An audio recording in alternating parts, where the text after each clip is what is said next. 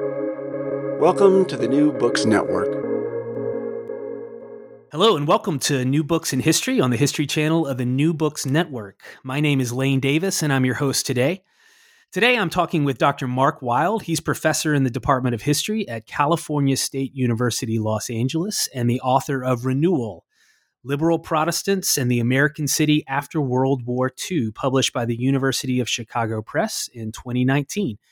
Uh, Dr. Wild, congratulations on your book and welcome to New Books in History. Thanks, Lane. Thanks very much for inviting me on the show. Absolutely. Well, before we get into the book, why don't uh, we start by just having you introduce yourself a bit more, explain how it is that you came to this particular topic uh, that you wrote about? Well, my academic interests have always sort of revolved around how people who live in sort of diverse urban environments get along with each other or don't get along with each other, as the case may be. And that probably uh, derives from my childhood growing up in San Francisco in the 1970s and 1980s. Uh, city was a very interesting place back then. And when I was in grad school in San Diego in the 1990s, um, there a lot of the political debate in the region centered on uh, the changing demographies of the state. The census had made an announcement that California was about to become a majority minority uh, state. And there were some accompanying policies and state propositions coming through the pipeline a buildup of border security, uh, new laws curtailing rights of immigrants, eliminating affirmative action, things like that.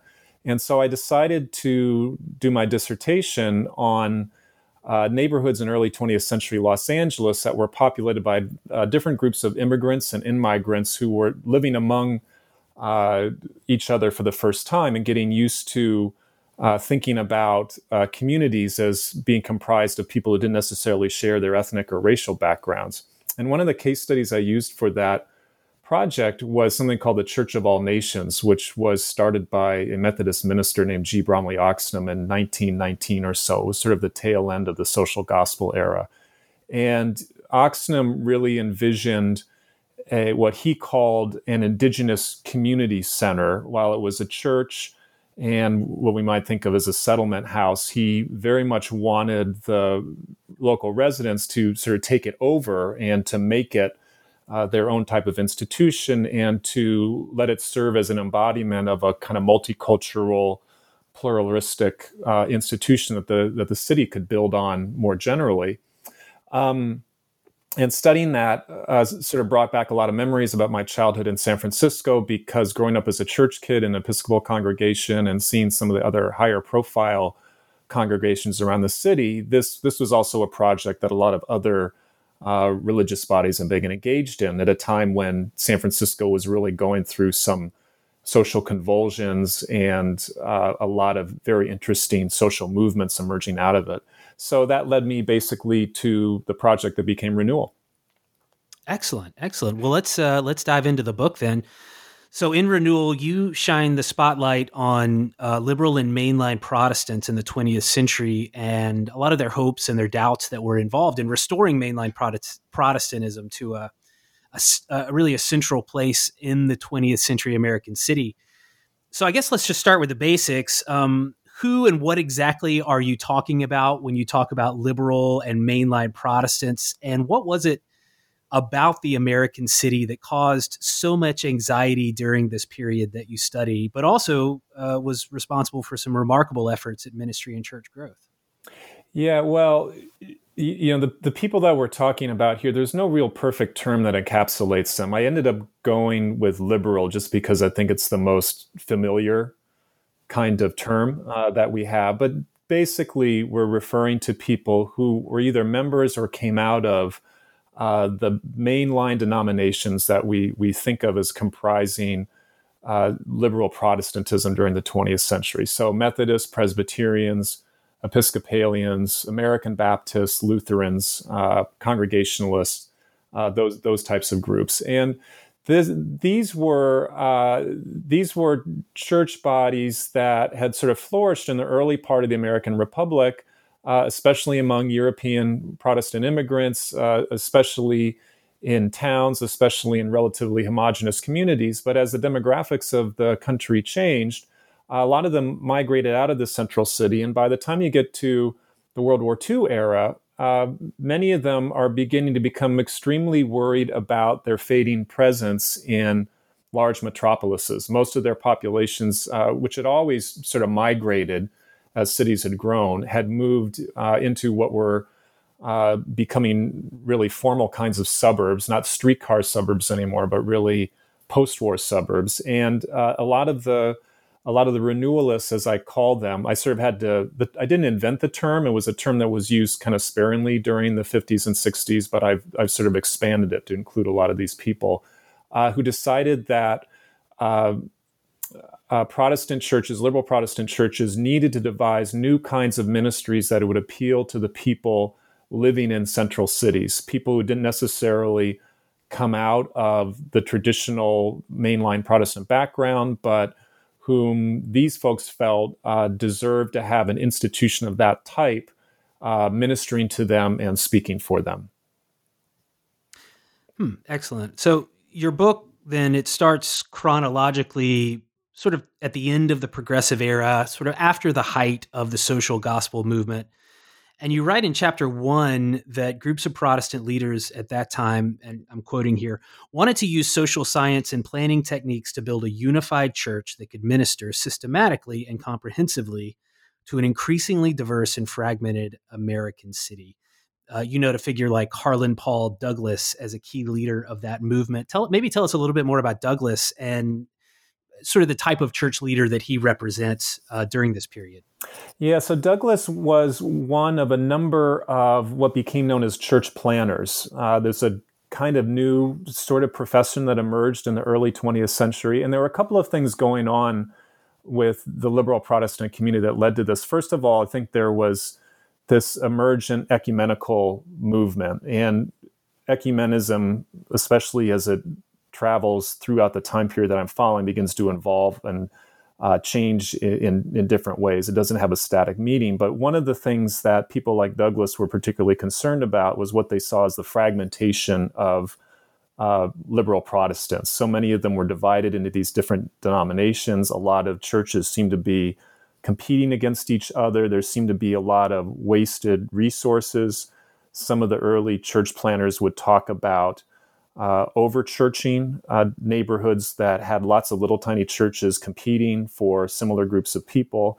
And so part of the church planning process, as it emerged, uh, both within and across denominations, was the idea that we could bring some rational order to that process, that there was a way in which the different denominations could coordinate. Um, even more than they did uh, in some of these early parts of the decades to to plan out uh, the placement of churches, and and to then a second part of this was to expand the role of churches to speak more directly to not just the spiritual health of uh, an early 20th century urban community, but also the social and material health. Uh, and this is obviously the social gospel influence, the idea that uh, churches need to cater to all aspects uh, of people's daily lives. And so church planning uh, began to embrace some of the modern ideas about architecture and urban planning that were emerging during this period and trying to apply them to the religious dimension.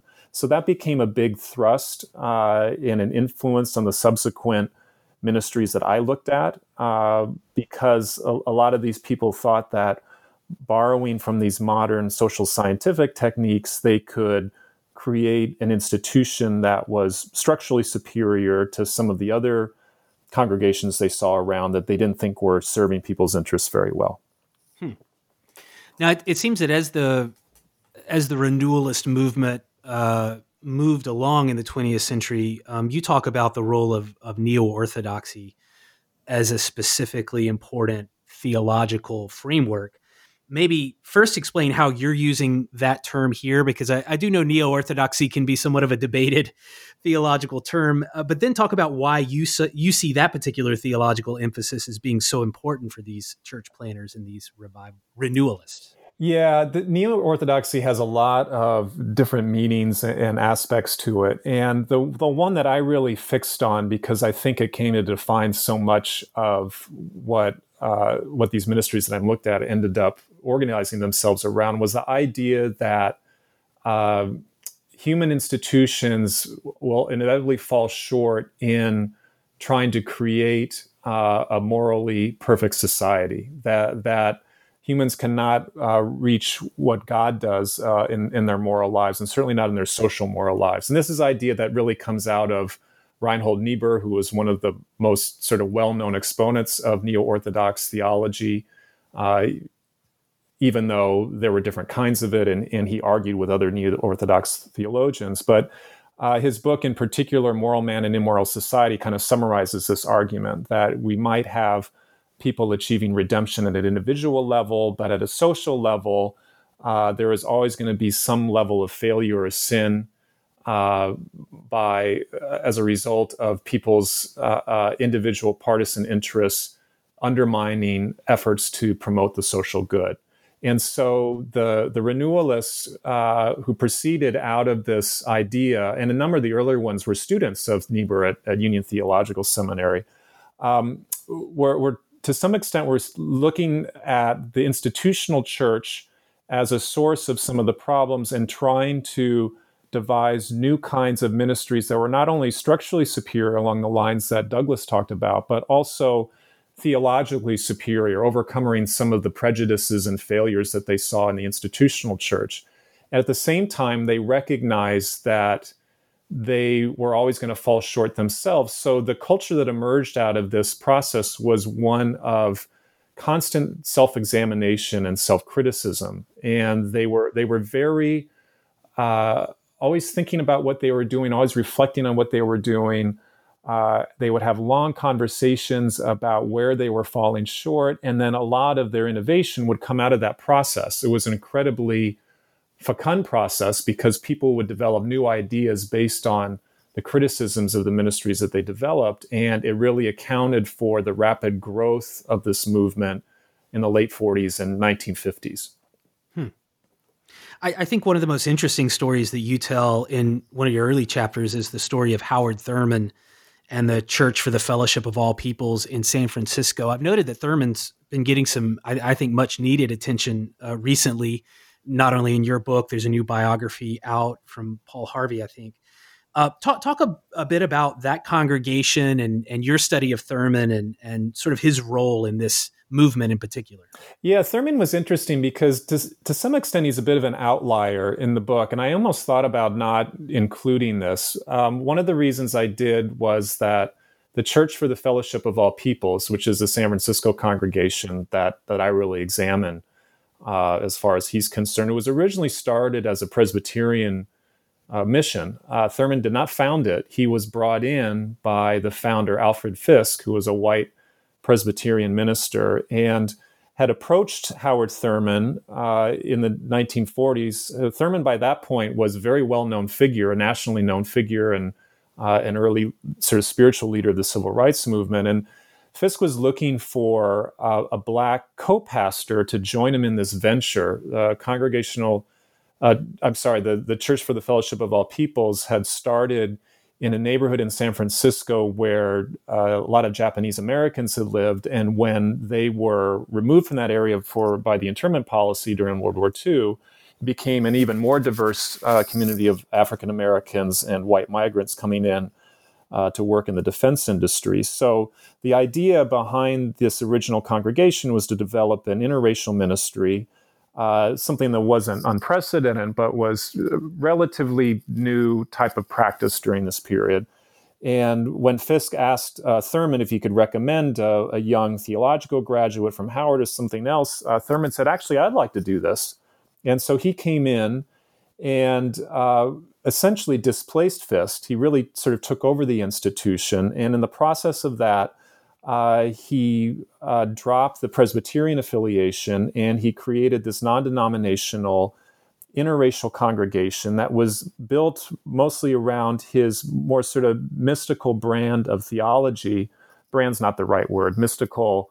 Uh, mystical version of theology that that he had sort of developed in his work, and it became this international phenomenon. He he got support from all over the world, and that really helped to buttress the profile and the outreach of this community, and it became uh, it became a, a, sort of beacon for a lot of people who thought that the church could provide a model of interracial fellowship uh, at a time when a lot of people were despairing about the the moral um, the the moral values in America uh, because of uh, the racial tensions that were emerging uh, around the country, uh, particularly in cities like San Francisco that had a lot of defense migrants coming into work, and so that that, that church became uh, kind of a touchstone for a lot of people in this movement as it was moving forward. Interestingly enough, though, it was not a model that ended up being copied very much. Uh, Thurman's Thurman's approach sort of stayed mostly within his own congregation, and when he left in the mid '50s, uh, that that church languished for a little bit. Uh, it's it's revived since then, but doesn't have anything like its former profile. Hmm. Well, let's pick up a, a, bit on some of the the racial tensions that you've mentioned.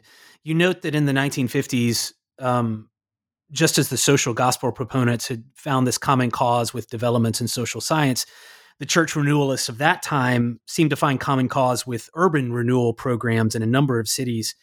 Maybe talk about that, that dynamic and specifically highlight how concerns of race and ethnicity played into uh, these these concerns. Yeah, and initially there's a very strong uh, affinity among these church renewalists that I'm talking about and urban renewalists. Both of them uh, began to speak in similar language, and that language you can see that, especially from the church perspective, you can see them adopting the language of the secular urban renewalists as they start to think about what they want to do in the city.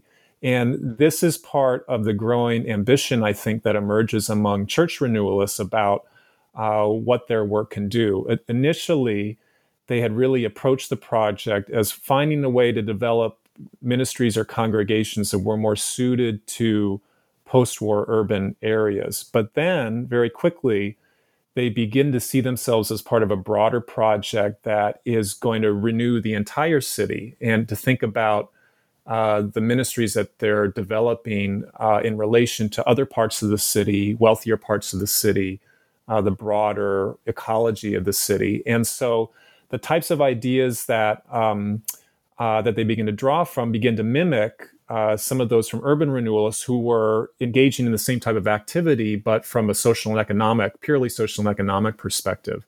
And so there's a lot of crossover uh, in the initial in the initial years where uh, church renewals really embrace this process. They want to get involved in it. They want to be consulted uh, on urban renewal projects, and at the same time, uh, the the architects and planners on the urban renewal side are looking to church people as as sort of obvious representatives of the communities that they're moving into.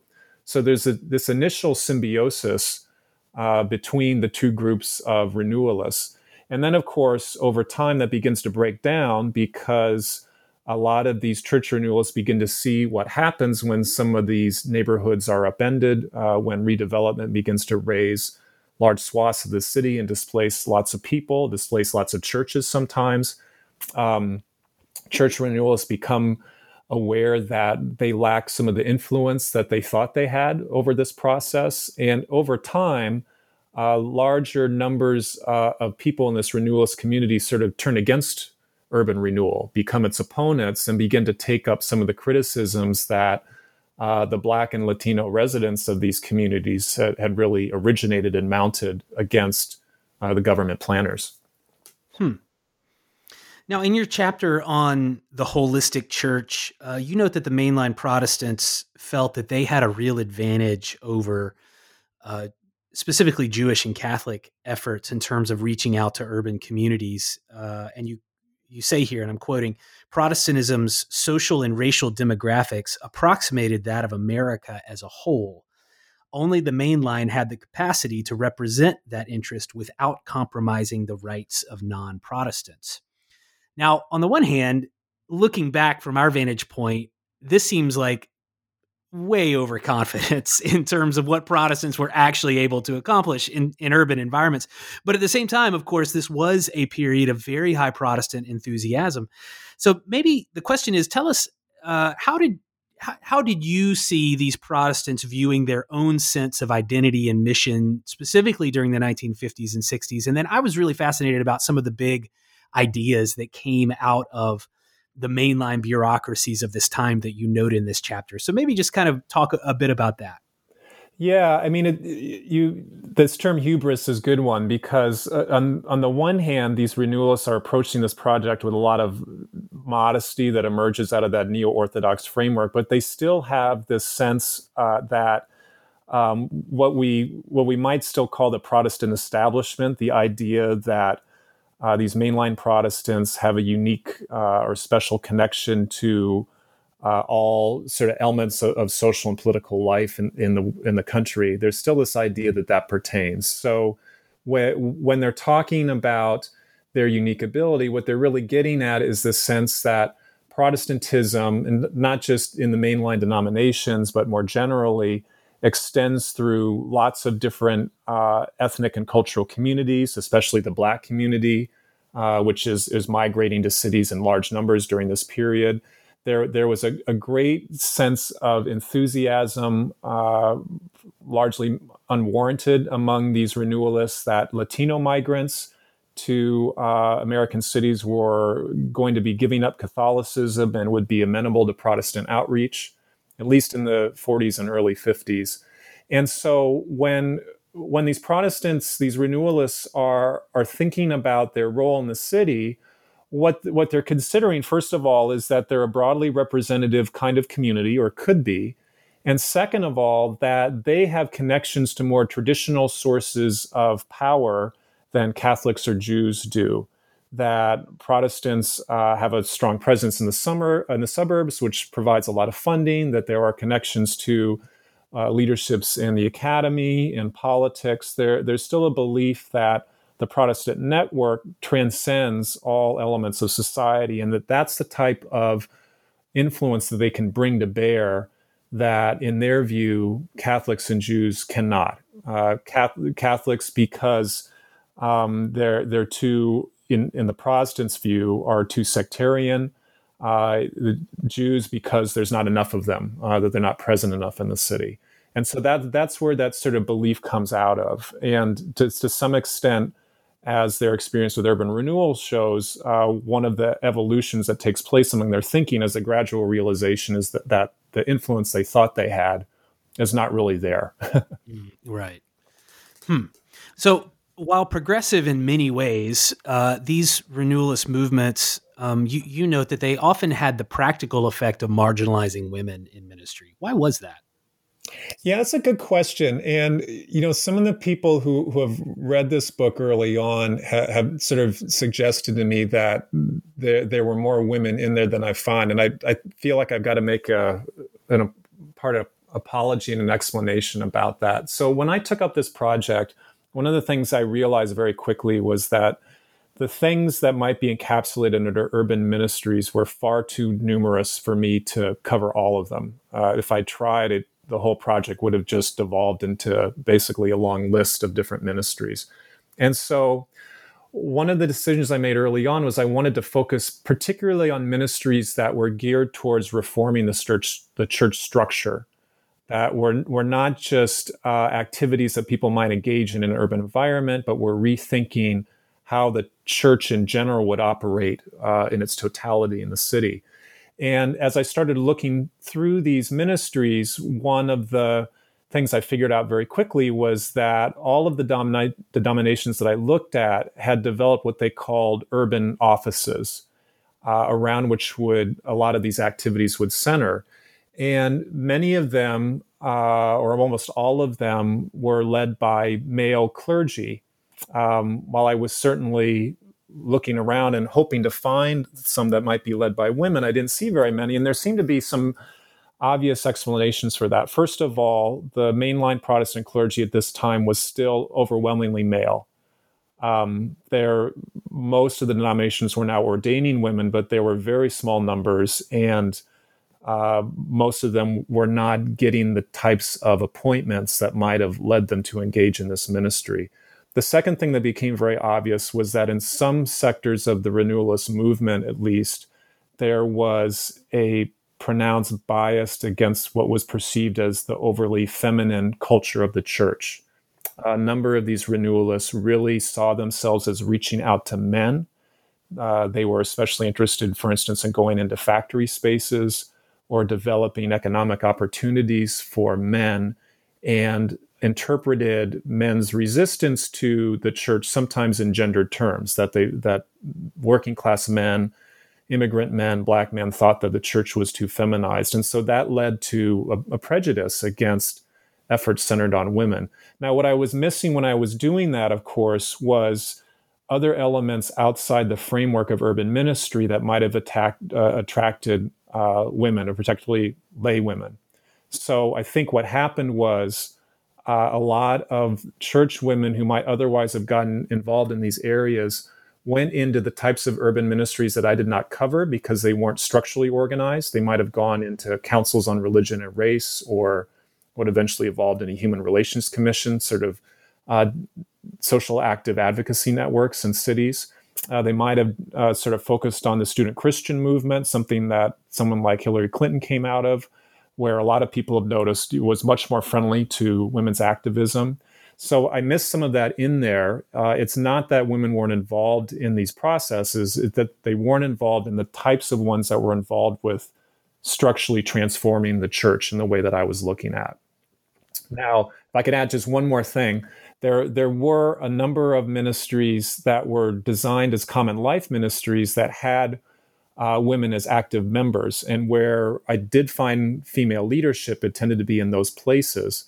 But what became clear when you look sort of deeper into those is that despite the language of equality that they promoted, in practice, a lot of them reverted to traditional gender roles uh, in their operation. And there, there were one or two voices uh, among some of these women, often wives of ministers, who spoke bitterly about that experience and felt that they really fell short uh, of their ideals. At the same time, there were a couple of other female ministers. Letty Russell is a prominent example. She later became uh, a leader in feminist theology, uh, who used these uh, ministries as springboards uh, into their church and, and, and later intellectual career. Well, one of the things that I found really interesting, you note that in the 1960s, some renewalists had really begun to question the assumption that urban church work should be based on principles of reconciliation, and they, they instead started to embrace uh, conflict based approaches to to social justice ministries and, and other types of ministries. And and many rejected the urban renewal projects of earlier years when it became clear that uh, redevelopment, I, I, guess, was not uh, going to be done in the interest of the poor or the working class neighborhoods and their congregations in, in many cases. Maybe talk about this confrontational approach. What what did it involve, and what did it really look like on the ground? Yeah, so so as this movement developed a little bit, uh, a lot of its participants and its leaders um, were spending a lot of time trying to listen to the, the people they were ministering to. They were trying to understand these neighborhoods and these communities and I, and I should say a lot of the clergy who got involved with this were middle class white people not grown up in the city uh, who were experiencing this for the first time. So there was a learning process that was taking place here. Mm-hmm. And for some of them, as as they observed what was happening, as they worked with people in the community, and particularly as they struggled to relate to them, as they started to realize that some of the liturgical and ministerial innovations that they were trying out weren't necessarily having the desired effect, uh, they they began to sort of confront the shortcomings of their own uh, efforts and to see how what they thought could be a process that took place in a, in a more reconciliatory fashion uh, was not taking place from the perspective of the folks that they were working with, and they really began to adopt some of that framework. Um, and as they sort of looked around at some ideas to make sense of that, two of the sort of sources uh, of this new conflict model emerged from Saul Alinsky's Industrial Areas Foundation. Alinsky was uh, a secular Jew developed a model of community organizing that really placed the local community interest against the political power structure and sought to promote that as an organizing principle. And then the other one was Black Power ideology, uh, which began to move into the church, uh, first, obviously, through uh, the Black membership of the main line, uh, and then increasingly begin to have an impact on some of the white renewalists as well.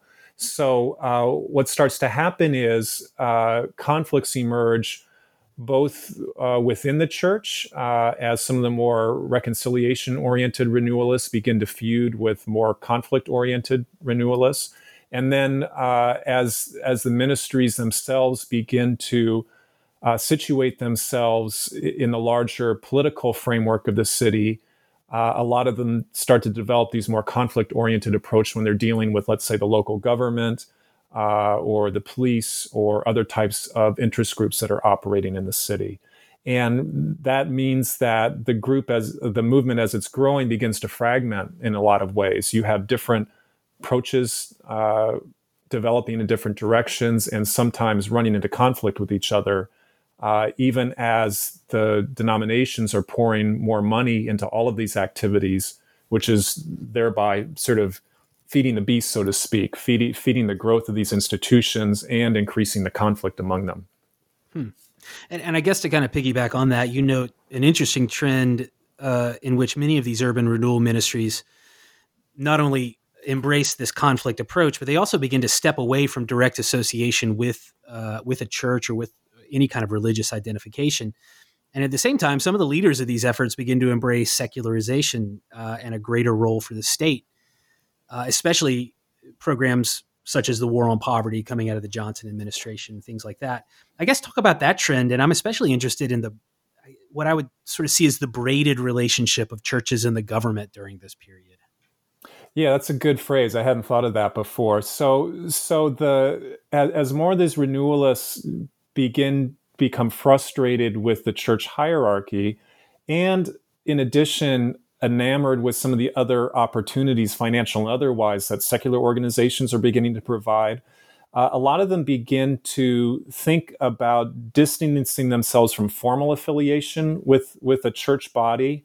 And this starts in particular with uh, ministries that might have started under the auspices of a single denomination. Uh, you see them start to try to re identify themselves first as a more ecumenical type of organization and then as not as a specifically religious organization. And part of what's going on is they're they're looking to develop other sources of support outside of the church, uh, other resources that will allow them to do what they want to do, and they feel that uh, diminishing their church affiliation is a necessary part of that.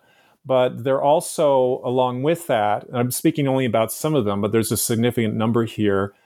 Uh, beginning to think that the theological and ecclesiological groundings that they see as being most important in this post war period really require them to have some distance from old formal sort structures like denominations, like some of the you know traditional parachurch organizations that had already existed for a long time. And so you you see them you, you see them start to take a foot out of the formal church and, and to braid themselves, as you just put it, Lane, with other types of organizations like government. Uh, and that, that to them becomes not only a method of achieving a level of organizational independence, but also a way of interweaving the church into secular society. So, secularization in this case doesn't necessarily mean uh, diminishing church influence. To some extent, they would see it as broadening church influence, allowing themselves to step into some of these secular spheres and have an influence on them uh, without uh, sort of being encumbered by their formal obligations to the old church body. So they get very, very, uh, they find this very appealing. And they, they really, a lot of them really jump into it wholeheartedly. And that begins to stretch further the the network of these ministries away from the this older formal sources of support and into some of the newer sources of support that are, are based in the secular arena. Hmm. Now, to go along with this, you you note that some clergy and leaders uh, begin advocating for for secular theologies or ideologies to go along with it, thinking specifically of the death of God uh, movement. Now, I, I it, it, seems to me anyway that the that the death of God movement has not had sort of a a long lasting impact in the, the academy, but at the time it was certainly a very influential uh, theological school. talk about how those that theology specifically related to the the on the ground work that a lot of these groups were doing. Yeah, so to some extent, these secular theologies, of, of, which Death of God theology is one of them, and I I still have trouble wrapping my head around that one in particular. But the but the general idea, as it was applied by these ministries, and if I can step back for just a second, as the more we go through this process, the the more it became clear to me that uh, the earlier generations of renewalists who really thought very hard in theological terms uh, about what they were doing and tried to ground everything they were doing in theology. As, as we start to move forward chronologically into the 50s and the 1960s, when Death of God theology uh, achieves its peak, the, the actual renewalists are, are not paying as strict attention to the intellectual structures of these ideas. They're, they're more drawing on them sort of instrumentally to support what they're doing. And I think the principal foundation of secular theology was that it was possible to be uh, a good Christian or act in a Christian method, even if you don't have much of a formal affiliation with the church. That you're sort of emancipated from all of the dogma as they characterized it and formality and liturgy liturgy that a lot of these folks saw as uh, hampering efforts to appeal to groups of folks who didn't want to deal with that stuff, uh, as they might put it, and wanted to focus more on uh, the material and purely spiritual emancipation that that some of these ministries might afford. So you're you're really, uh, as they understood it, stepping away from some of the the baggage that they saw churches uh, and traditional church forms uh, bringing with them, and finding a pure form of uh, religious expression that operated primarily in the secular sphere. Uh, obviously, the big intellectual expression of this was Harvey Cox's The Secular City, which came out in 1965 and really sort of crystallized this. He, he sort of thought that um, that that Christianity uh, or religion in general would work best in the secular sphere and didn't need a religious edifice to affect it. That's what he was really saying. Hmm. So you talked a moment ago about uh, the Black Power movement as um, one of the sort of conflict uh, based approaches. Now, your chapter on renewal in the African American uh, Protestant churches really goes into depth into some of those tensions that were especially relevant for Black churches of the era. Um, you start by outlining the negotiations that a lot of these churches uh, had to make between mainline mores and the the Black Power movement. I, I, guess talk a bit more about that. What were some of the unique challenges of African Americans that were seeking to renew their congregations during this period?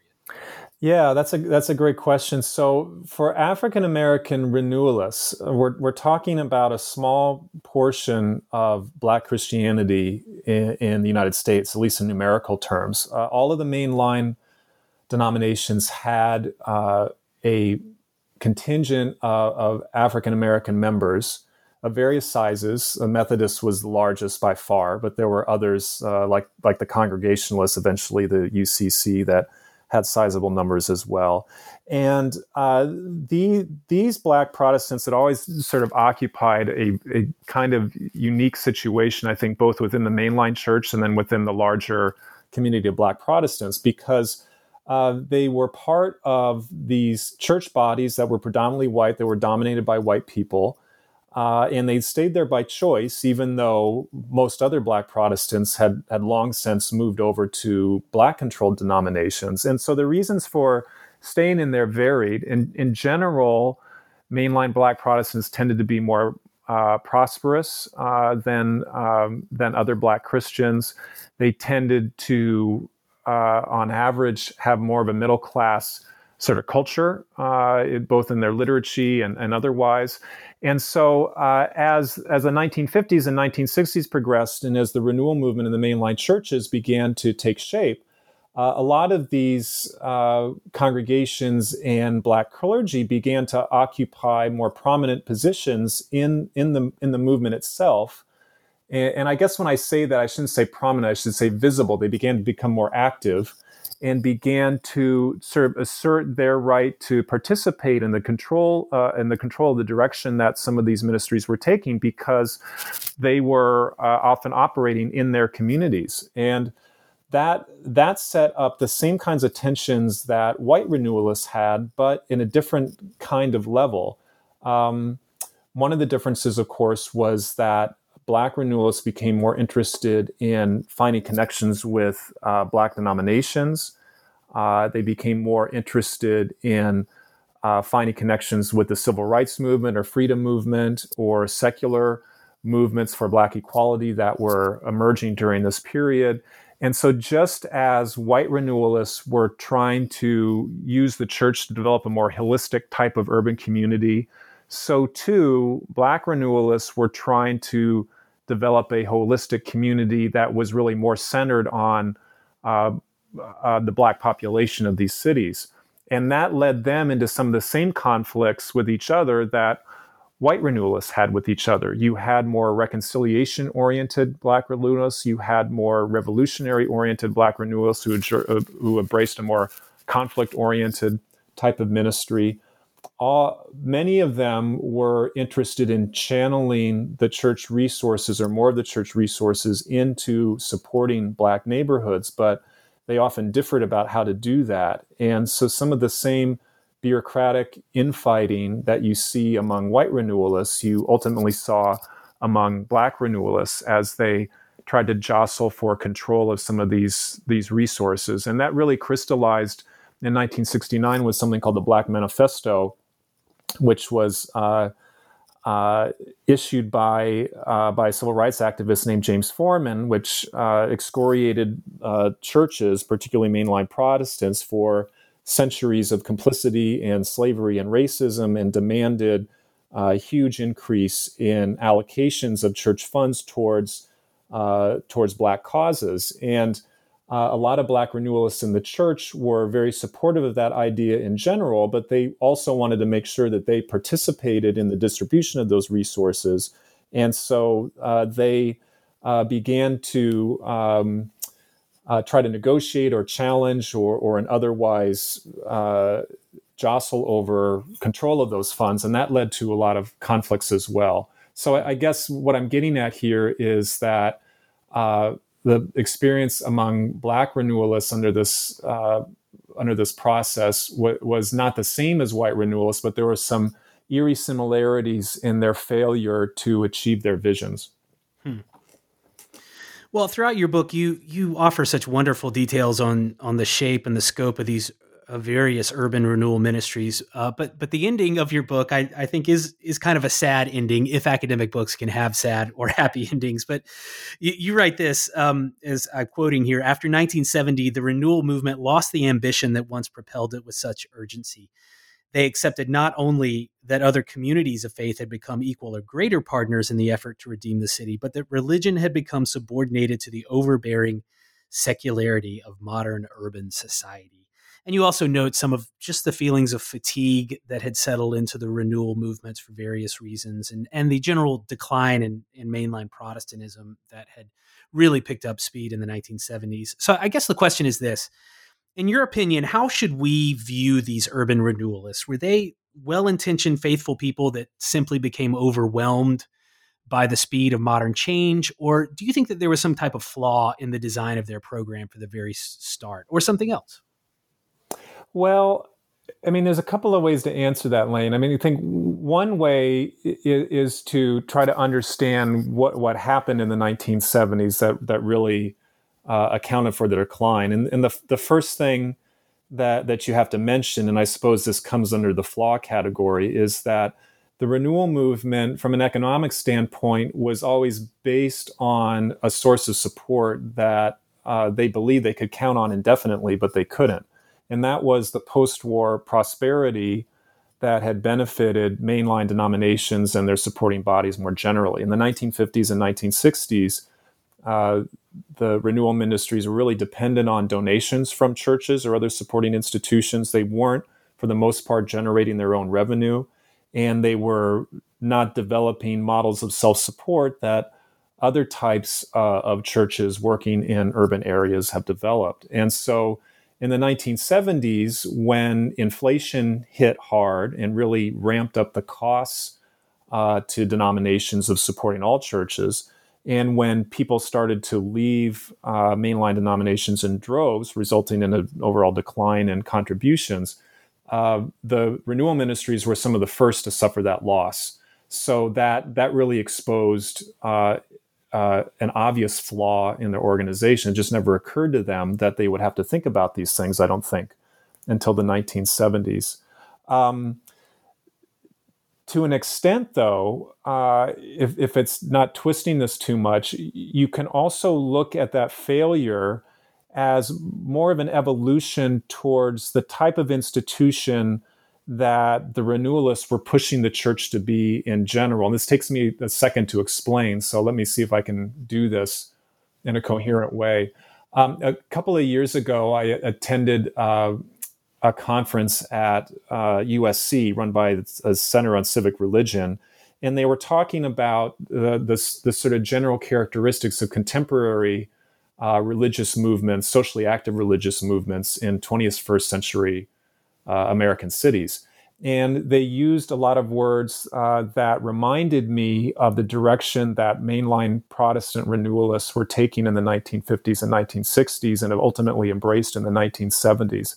And that is to think of congregations uh, in, in terms of pilgrim outposts, uh, not institutions that are connected to power structures, but institutions that are advocating on the behalf of disempowered people uh, institutions that uh, sort of adopt a prophetic stance towards structures of power, institutions that become harbors for people, uh, but not necessarily centers of power themselves. And for the attendees of this conferences, and they're not just talking about mainline Protestants. In fact, they're not even primarily talking about mainline Protestants. They're talking about other kinds of congregations. For for the attendees of this conference, these all spoke to the potential that these institutions would have, these communities would have to uh, support urban residents uh, through uh, the challenges uh, of 21st century urban life. This was really ultimately the same direction that uh, the renewalist movement took. Uh, yes, it lost a lot of its strength, it lost a lot of its vitality, it certainly lost a lot of its confidence. But if you look today, at the way in which mainline ministries of this sort are structured, it's along those lines as well. And some people who participate in them feel that for all the diminished strength, uh, there is something somehow pure about the work that they're able to do now. They're not encumbered anymore by these expectations or by these funding requirements. Uh, the, their ministries, if they're smaller in scale, are nevertheless more effective by scale uh, because of that process. So I uh, I didn't hit that very hard at the epilogue of the book, but thinking about it after it's come out, uh, perhaps I, I, would have made that ending a little more uh, positive than it otherwise was. well, Dr. Wild, we thank you so much for your time today. Uh, before we we go, maybe you could tell us a bit about uh, what you're working on next. What what projects are in the pipeline? Uh, well, so uh, in my professional career, I'm starting to move to more administrative tasks, which is going to take me away from doing an extensive primary resource project. Uh, as a historian, I've always been interested in, in teaching students history. I, I, work in a university that has a, a large, very diverse working class, uh, predominantly Latino population. And so what I'm working on now is actually a, a textbook of sorts that deals with historical methodology and that tries to look at how uh, people learn to do history, not just necessarily in the classroom and academia, but how the logic employed by historians also operates in other areas of life. And that's an idea that I think emerges in part over some of the work I did with renewal. Uh, when you look at how uh, church people think of theology applying in non theological contexts. Uh, I'm now sort of taking that idea a little bit and thinking about how historical methodology may apply in non history contexts and how we can lose that relationship to uh, not only understand how professional historians do what they do, but how the learning of history can help us in other fields of endeavor. So, um, don't look for that to come out anytime soon. I'm moving very slowly, but that's what I'm working on these days. Well, excellent. That sounds like a really important project. Um, thank you. Well, Dr. Mark Wild, he is the author of Renewal Liberal Protestants in the American City After World War II. It was published by the University of Chicago Press in 2019. Um, it's an excellent book, and I think that it really could find a place in a variety of classroom contexts from urban history to ministry studies in a theological school context. Uh, the book just does a really excellent job of painting uh, this picture for us. Uh, thank you so much for the book and thank you for your time today. Thank you, Lane. I enjoyed it very much.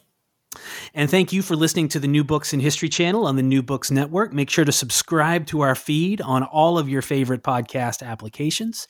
Thanks and goodbye for now.